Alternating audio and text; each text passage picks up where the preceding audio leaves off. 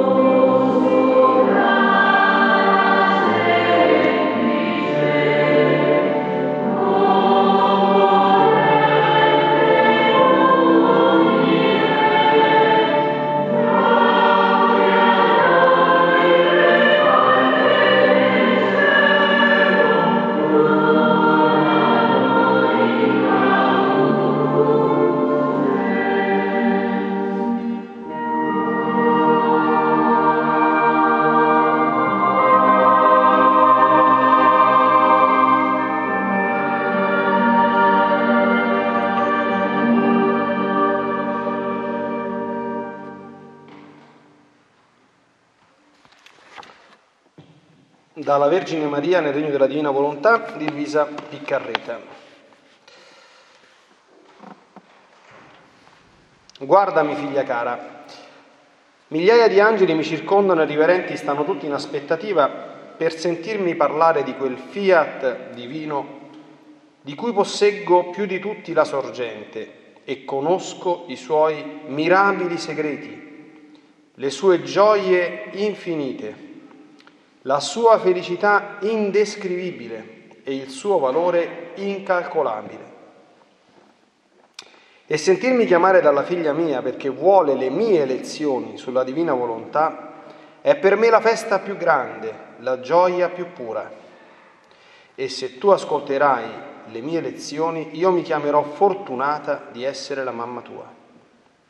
Oh, come sospiro di avere una figlia che voglia vivere tutta di volontà divina. Dimmi, o oh figlia, mi contenterai?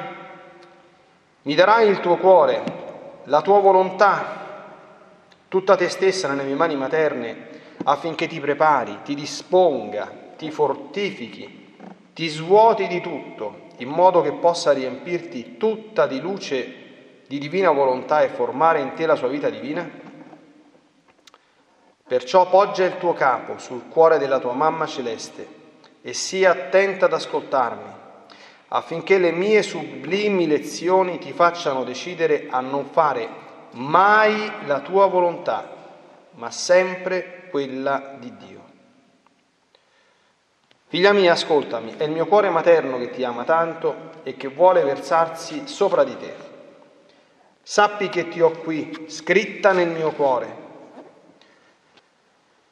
e ti amo da vera figlia, ma vi sento un dolore perché non ti vedo simile alla tua mamma. Ma sai chi ci rende dissimili?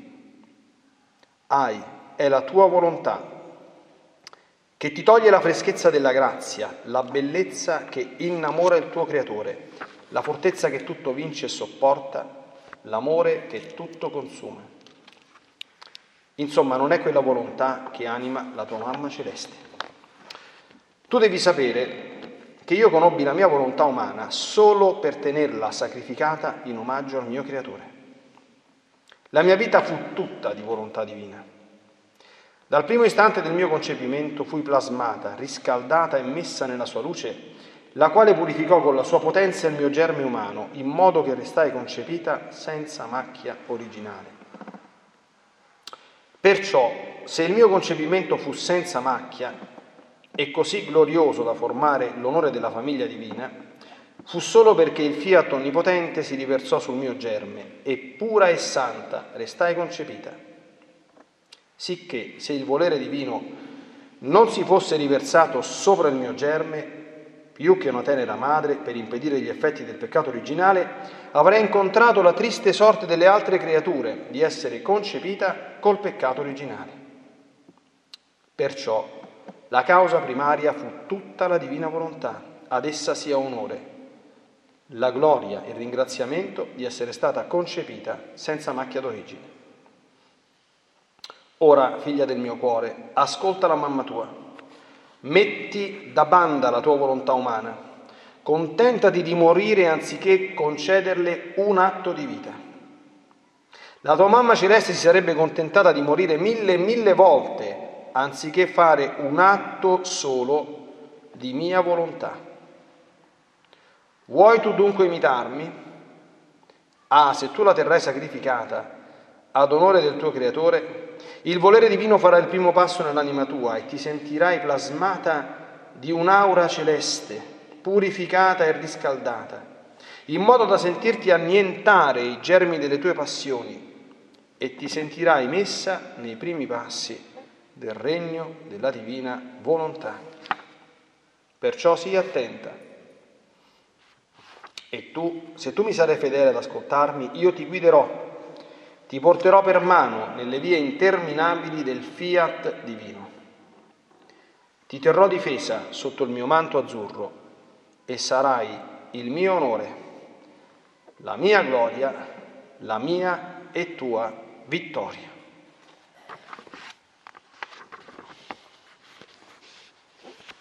Allora, una breve introduzione su questo testo di meditazione che useremo nei cenacoli mariani da adesso fino a quando non sarà finito, quindi penso che ci vorrà qualche anno considerando che la cadenza dei cenacoli è mensile. Questo testo, faccio vedere, l'ho introdotto prima, È stato scritto da Luisa Piccarreta. Luisa Piccarreta è, per chi non la conosce, una serva di Dio italiana, vissuta a cavallo tra il 1800 e il 1900, morta intorno al 1940-42, adesso non ricordo esattamente la data precisa, di cui è in corso il processo di beatificazione. E ha lasciato tantissimi scritti ispirati a quanto dice, gli scritti adesso chiaramente sono tutti presso la congregazione della dottrina della fede perché quando c'è una causa di beatificazione vengono tutti riesaminati, già hanno passato un primo esame negli anni passati, ma adesso c'era un ulteriore in vista della canonizzazione, e ci sono diversi volumi dove Gesù rivela il mistero noto per tanti aspetti, non noto per altri, della sua divina volontà.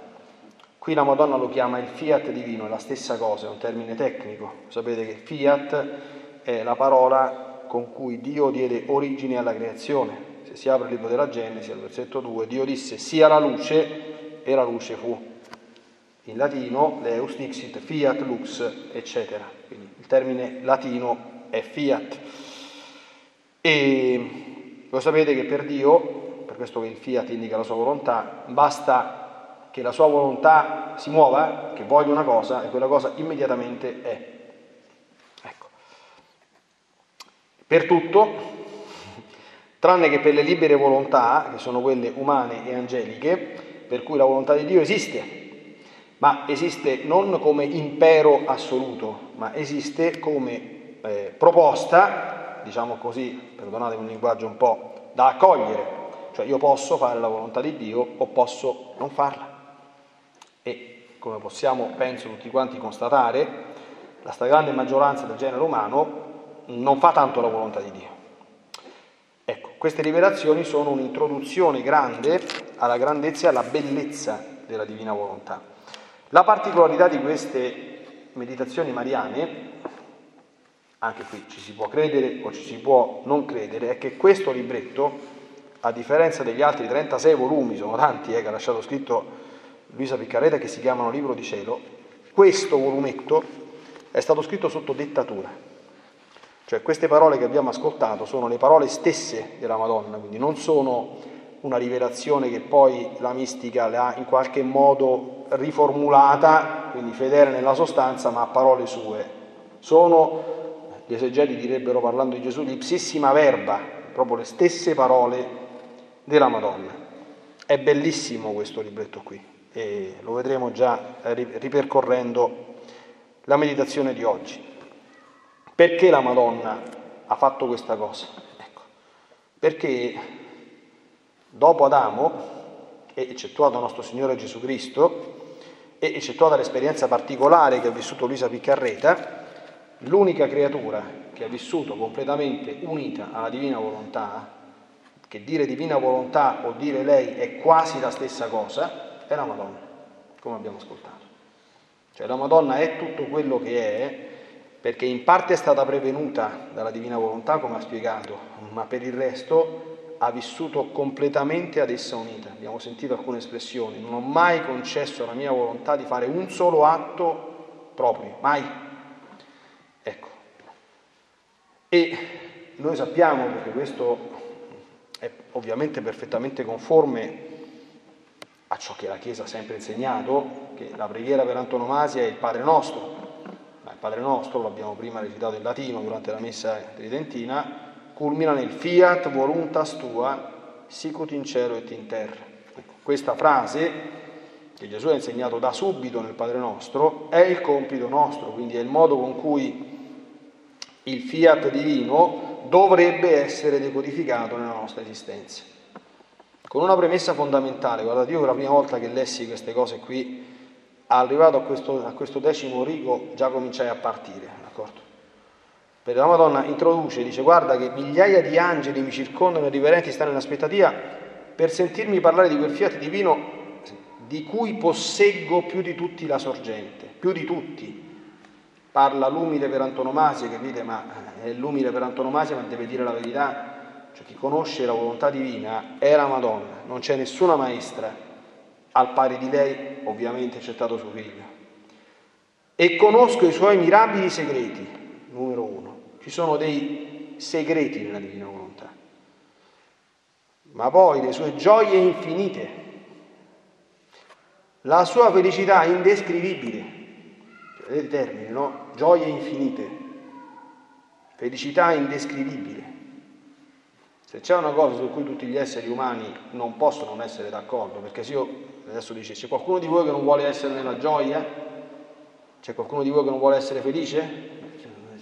Che capite? Non, cioè, sono domande retoriche, no? Anche i filosofi pagani, se uno studia la filosofia, Aristotele, grande Aristotele, grande filosofo greco, quando scrive l'etica, dice qual è il fondamento dell'etica? Che ogni uomo naturalmente cerca la felicità e quindi l'etica, cioè la vita morale, sarebbe una via per raggiungere la felicità che tutti cercano. È stato un grande filosofo pagano, certo c'era alle spalle Socrate e Platone, però insomma, questa è una, è una verità immediatamente evidente. Gioia infinite, felicità indescrivibile, valore incalcolabile. Io quando, sono, quando conobbi questo mondo, l'ho detto anche in altre catechesi, subito sapendo che c'era una cosa fatta dalla Madonna, dico fa fa fa fa Cominciamo da qui. Arriva da sta decima riga, dico, gioie infinite, felicità indescrivibili, io lo voglio, cioè io non, questo, questo, magari.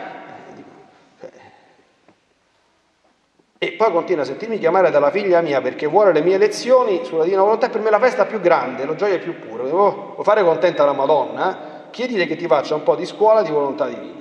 È la, la cosa, è il regalo più grande che si possa fare.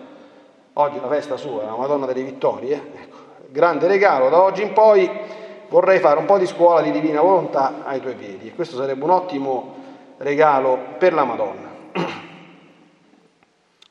E non solo, la Madonna desidera come sospiro di avere una figlia che voglia vivere tutta di volontà divina. Mi contenterai? Quindi questo, voi sapete che noi sappiamo, eh, anche in tempi recenti, insomma, che la Madonna non sempre si è manifestata molto contenta. Parliamo soltanto di alcune apparizioni o fenomeni ufficialmente riconosciuti dalla Chiesa, antichi e meno antichi. Abbiamo uno, la Saletta, un'apparizione poco conosciuta, nel 1849, sarebbe un bel posto dove andare in pellegrinaggio, insomma, anche lì la Madonna apparve vestita da contadina in lacrime, con la testa con le mani, e pianse per tutto il tempo delle apparizioni, lamentando delle gravi disobbedienze nei confronti della divina volontà, perché il messaggio di Lazaret si riduce a due cose. La Madonna piangeva perché gli uomini bestemmiavano come turchi, non andavano a messa e non santificavano il giorno del Signore profanandolo col lavoro. Questo è tutto il messaggio della, della Salette. Se uno legge, eh, è tutto qui. Quindi la Madonna piange. Perché? Perché se ci allontaniamo dalla volontà di Dio, noi facciamo la nostra rovina. E la Madonna che ci ama piange se succede questo. A Siracusa, intorno al 1950, purtroppo la vecchiaia le sapeva tutta a memoria le apparizioni mariane, non mi ricordo se era il 40 e boh. E comunque, a Siracusa la Madonna pianse, lacrime eh, da un quadro Ricordate che pianse sopra il letto di una coppia di giovani sposi.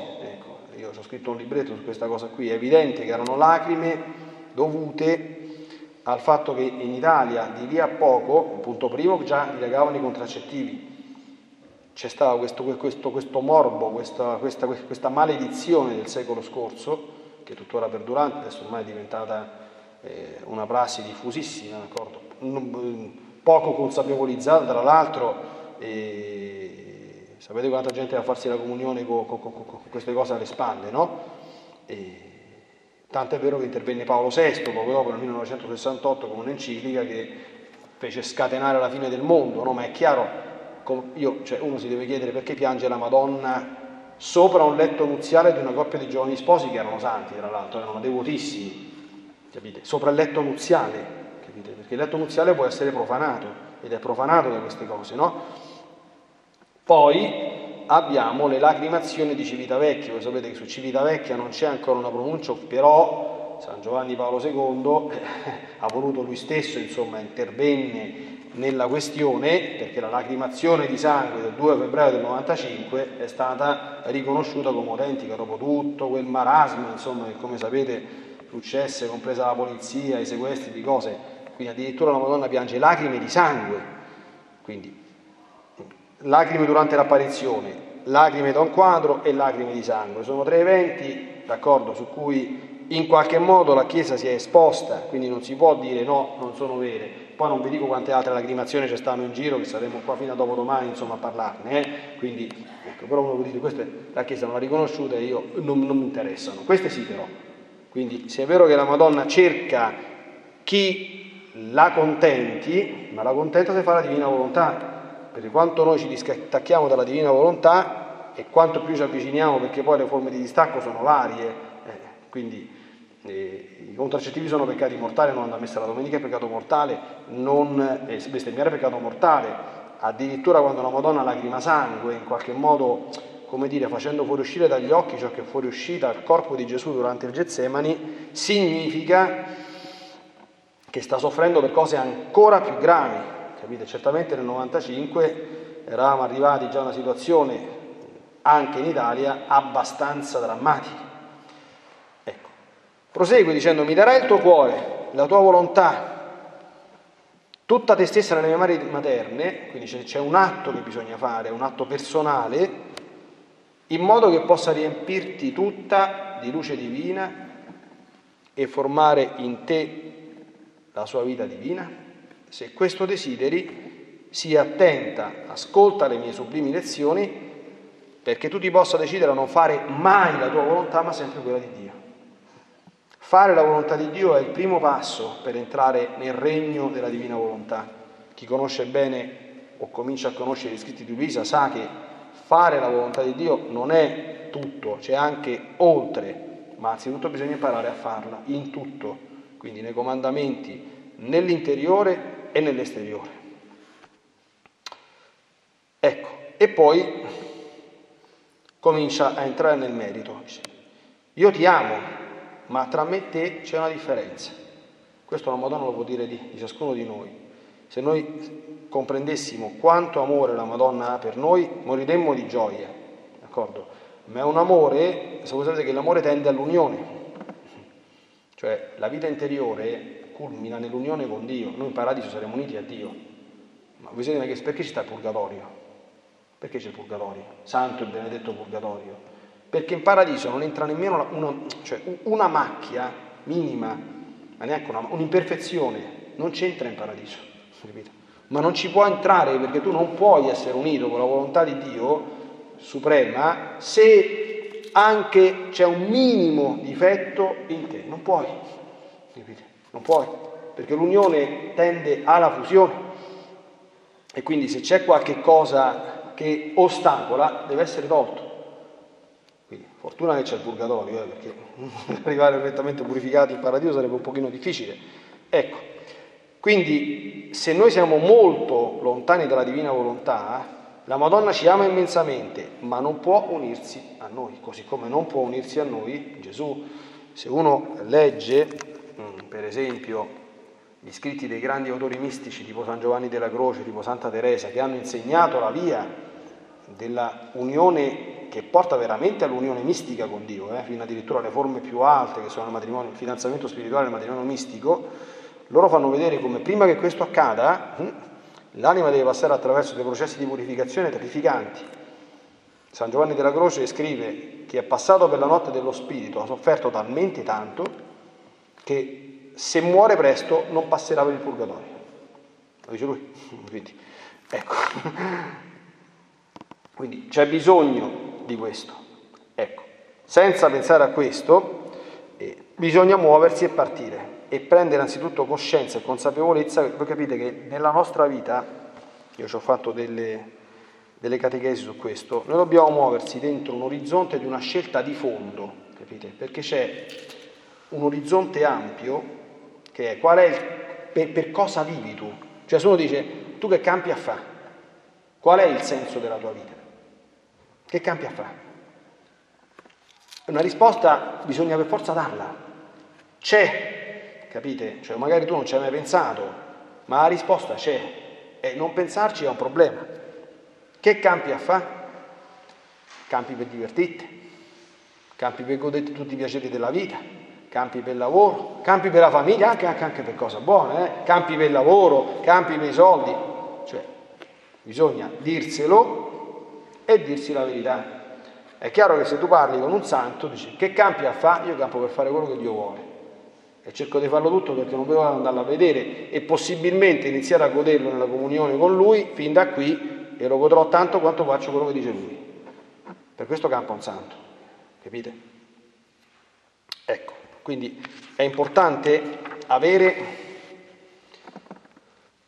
questa scelta di fondo, che è un fatto del nostro cuore. Nessuno lo può fare al posto nostro.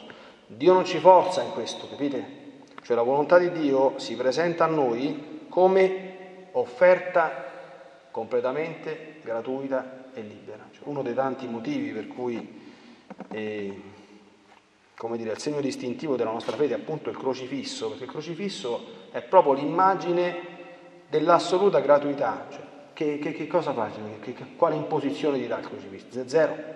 Sta semplicemente soffrendo e morendo per te. Ti interessa? Bello, non ti interessa? Pazienza. Capite? Ecco perché io anche ieri sera ho incontrato il coro della parrocchia qui, i nuovi parrocchiani dico sempre, da me non sentirete mai dire fai questo, io voglio che tu faccia questo e ti obbliga a farlo. Mai, d'accordo? Ma neanche per le cose necessarie, perché le cose necessarie io te le dico, te le propongo, perché Capite? Noi dobbiamo in qualche modo imitare il modo di agire di Dio. Dio gli dà i comandamenti, giusto? Un comandamento è un comandamento. Se ti dice non nominare il nome di Dio in vano, non lo devi nominare, ma non è che ti punta il fucile addosso. Se tu ti detto così tu bestemmi, non è che Dio ti fulmina seduto stante o ti impedisce di farlo. Capite? E un sacerdote che in qualche modo rappresenta Dio deve avere questo stile che era lo stile di Santa Bernardetta. Il mio compito è dirle le cose, non farvele credere né obbligarvi a metterle in pratica. Se le metti in pratica, ricordate i passi della scrittura nel libro del Deuteronomio, nel libro del, del, dell'Esodo, quante volte Dio dice guarda, io ti metto davanti la via del bene e la via del male, la mia legge e la vita lontana dalla mia legge. Scegli il bene, ma perché sia felice tu, tuo figlio e la tua figlia. Già nell'Antico Testamento c'erano scritte queste cose. Quindi non è che se tu fai la volontà di Dio, dici vabbè, dunque fammi un po' capire. Eh, vabbè, eh, insomma, Dio, abbiamo questo padrone che ci gode, che mi, mi, mi, vuole schiavizzare, dunque vuole che faccia tutto quello che dico lui e facciamolo contento. Ma quando mai? Non funziona così, eh? perché se tu fai quello che Dio vuole, eh, l'abbiamo appena sentito, tu conoscerai le gioie infinite e la felicità indescrivibile. Dio la conosce già, perché Dio ce l'ha in se stessa la sua volontà. Dio è l'essere perfettamente felice, d'accordo? Per antonomasia, non ha bisogno di te per essere felice, sei tu che hai bisogno di Lui per essere felice. Questo deve essere ben chiaro, deve essere, d'accordo? Molto molto chiaro. Dice, ah, dice oh, guarda, adesso che sto, guarda, sto diventato più bravo. In chiesa adesso so, ho, ho, cominciato a inginocchiarmi.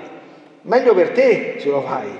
Dice, capito? Per, per, adesso faccio, faccio, faccio il primo esempio Adesso ho cominciato a messa tutte le domeniche, quindi che bravo che sono, ma meglio per te se cominciare a fare questo qui, eh.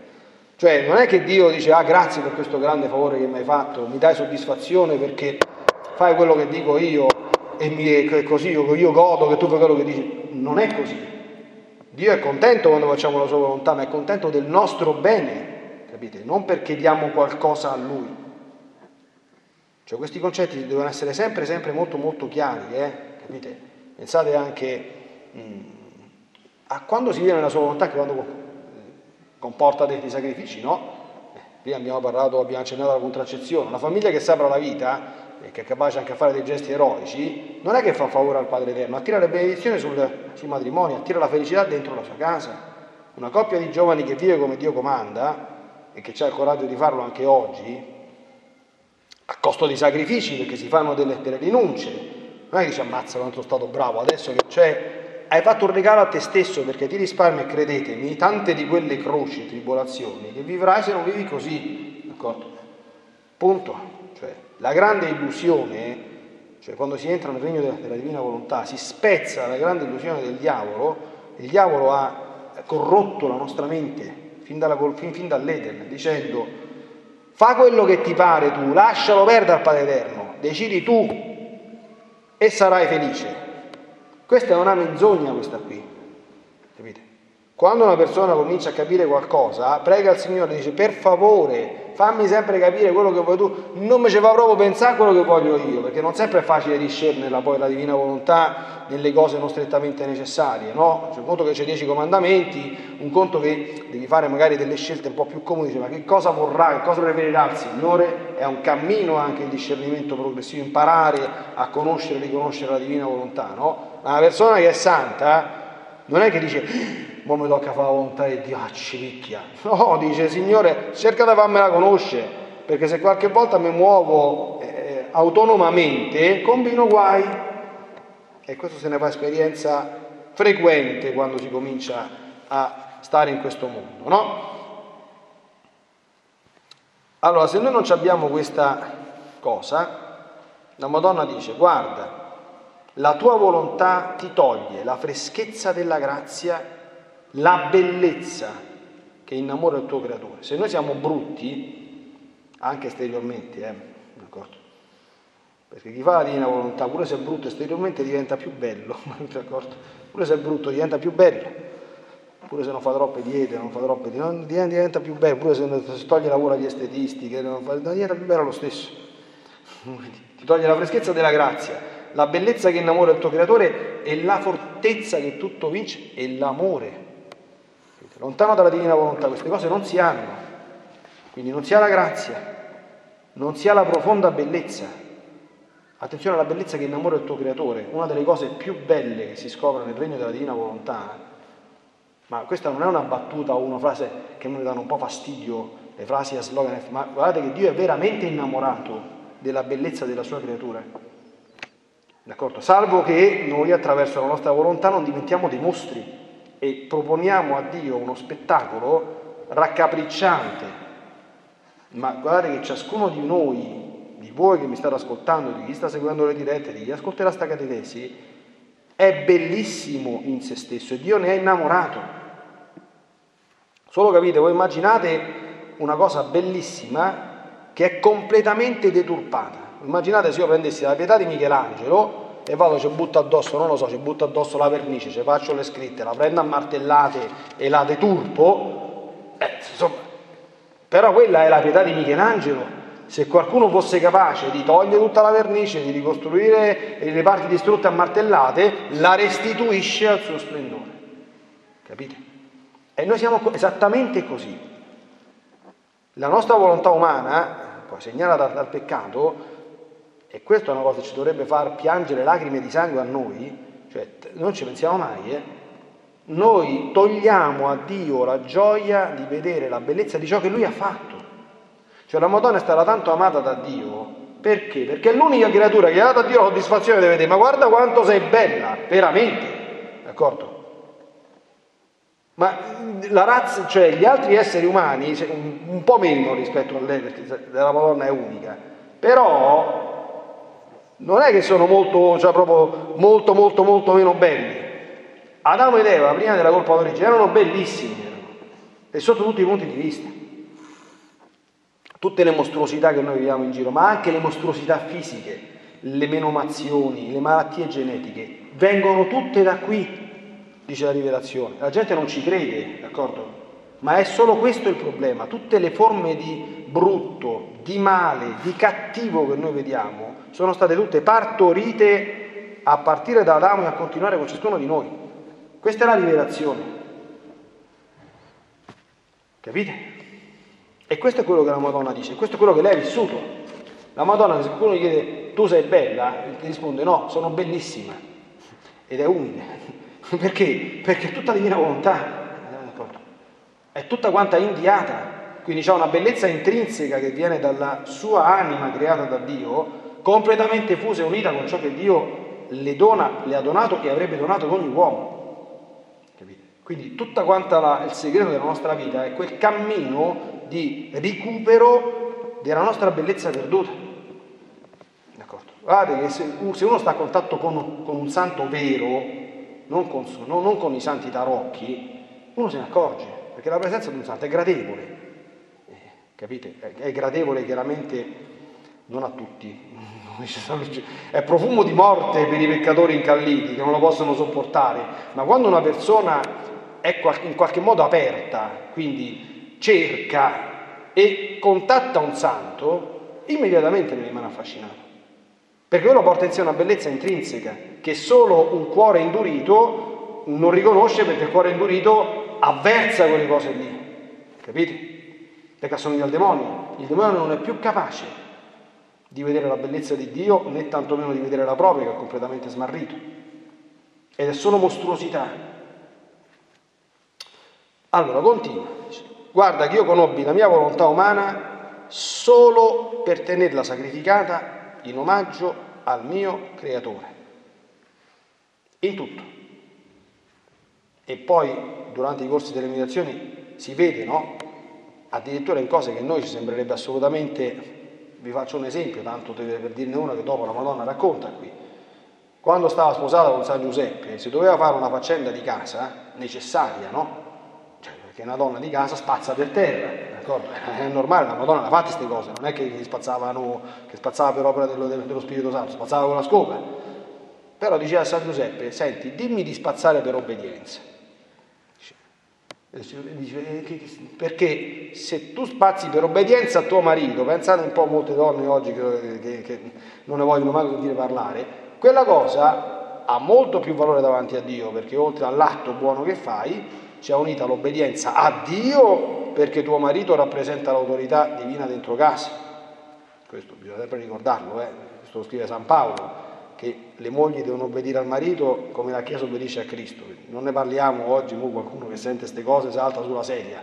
E poi c'è anche il merito che tu obbedisci a tuo marito, che rappresenta il Signore però il tuo marito, magari pure un po' così, capito? Quindi c'è doppio merito. Ecco. Lei sempre faceva questo. E non è che lo faceva obbligato, lo faceva volontariamente perché aveva capito, cioè, capite? Cioè, se una persona capisce certe cose, eh, eh, le fa volontariamente, non, non, non, gli costa. Appena, come dire, suona la voce dell'obbedienza, immediatamente parte, subito, senza manco pensarci. Per questo è bene per lei, capite? Eh. Poi spiega questo è il suo privilegio che il suo concepimento fu un'opera del fiat divino, il suo concepimento virginale, e spiega anche, ecco perché la Madonna è così umile, se il volere divino non si fosse riversato sopra il mio germe, io avrei incontrato la triste sorte delle altre creature, lo sapeva, avrebbe avuto la concupiscenza, pensate alla Madonna con la concupiscenza, avrebbe partorito nel dolore, d'accordo?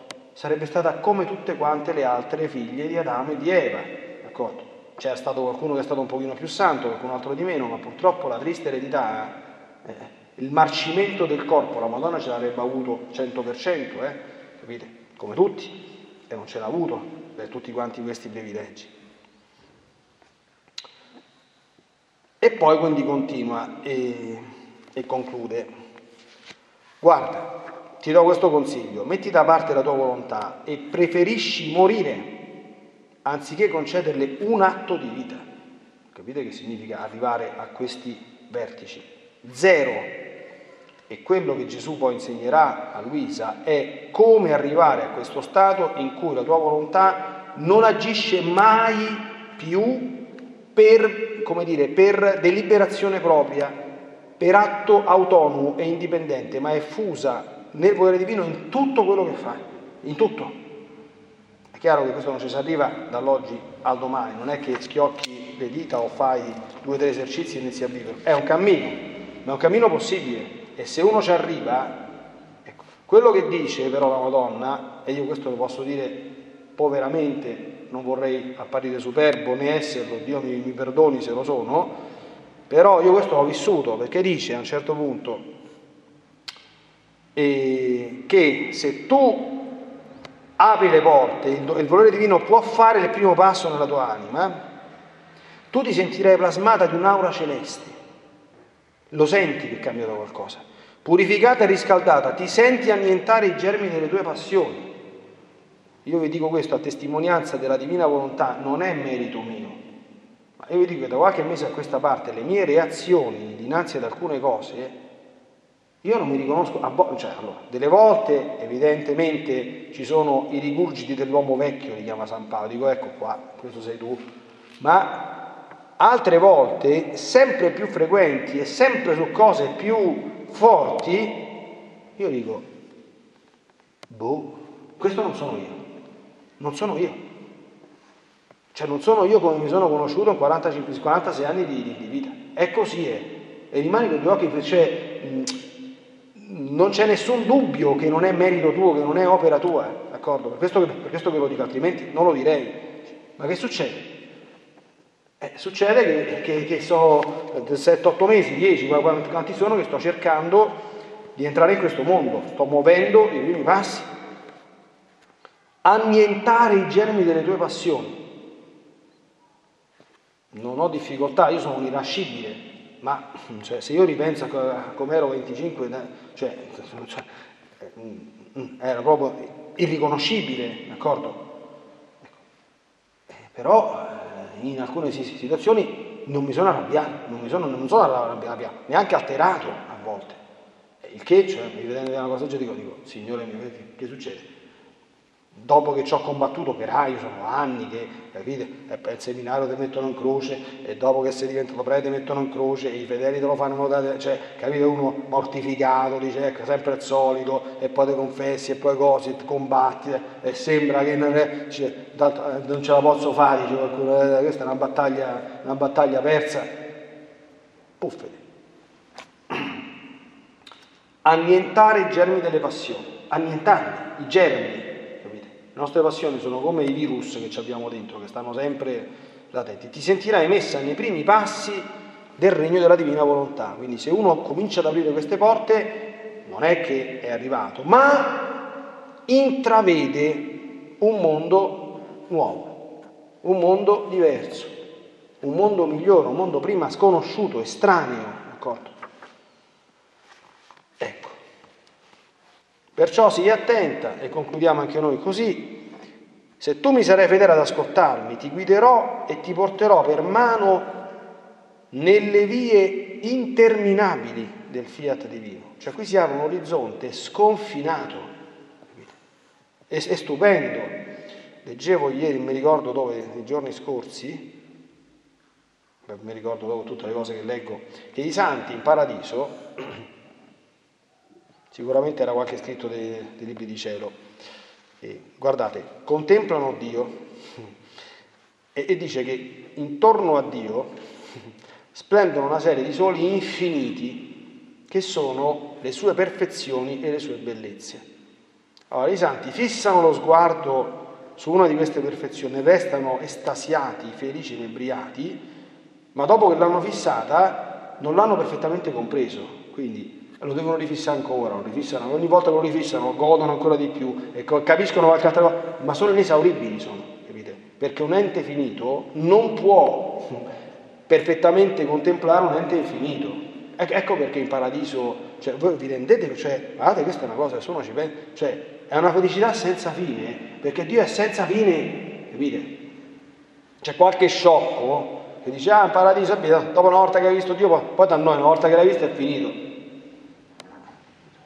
mi è stato detto qualche volta, quando dico, tipo, cioè, proprio cose, non è possibile una cosa di questo genere, capite? E, eh, i, i, santi, i mistici, eh, eh, capite? Quelli che hanno avuto doni, rivelazioni, cioè, non è che una volta che hai visto Gesù, dici, vabbè, ho visto Gesù, ma l'ho visto, Dio non voglia che l'hai visto Gesù, perché se lo vedi Gesù, allora comincia che tu non ci puoi stare più, non, non campi più se non lo vedi più. Leggete gli scritti di, di Luisa Piccarrete che lo vede abbastanza, quando Gesù spariva ogni tanto, e quello non, non, non, non campava più, non, non, connetteva più, cominciava a dire, ma lasciavo da solo a destra e a sinistra, non campi più, non campi. Capite? Non è che se tu dici, mo, mo, l'ho visto, amen, perché te amen?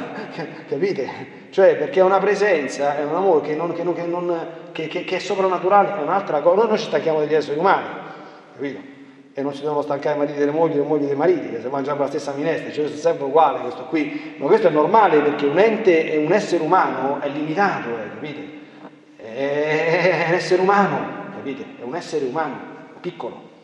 Eh, ma con Dio questa cosa non funziona, capite? È un'altra cosa. Le vie interminabili del fiat divino. E poi ti terrò difesa sotto il mio manto azzurro e sarai il mio onore, la mia gloria concludiamo alla grande oggi la festa della Madonna delle Vittorie, la mia e tua vittoria, la mia e tua vittoria. Questo sarebbe da dire l'omelia di stasera. Qual è la più grande vittoria della Madonna? Eh, I giorni scorsi durante il trino ho detto la Madonna vince contro i nemici dell'anima, quindi prima predica, la Madonna vince contro la carne, la Madonna vince contro il mondo, la Madonna vince contro Satana, ma la più grande vittoria che la Madonna fa contro la nostra volontà. Quindi se noi gli apriamo le porte del cuore e ci apriamo in questo orizzonte, centriamo e ci riusciamo poi ad andare lì dentro, quella è la più grande vittoria della Madonna, perché il compimento del nostro cammino di perfezione e di santità è nel perfetto compimento, nella perfetta consonanza con la divina volontà. Ecco, chiediamo in questo giorno alla Madonna della vittoria che in questo ci aiuti.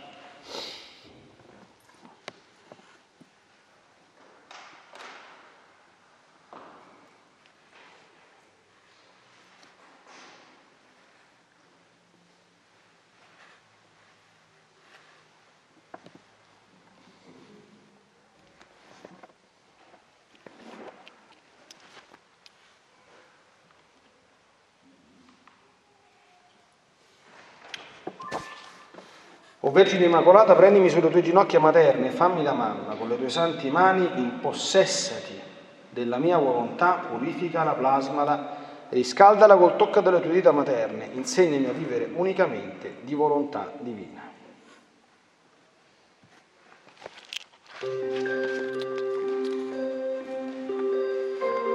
Parlare di una donna che ha portato dolore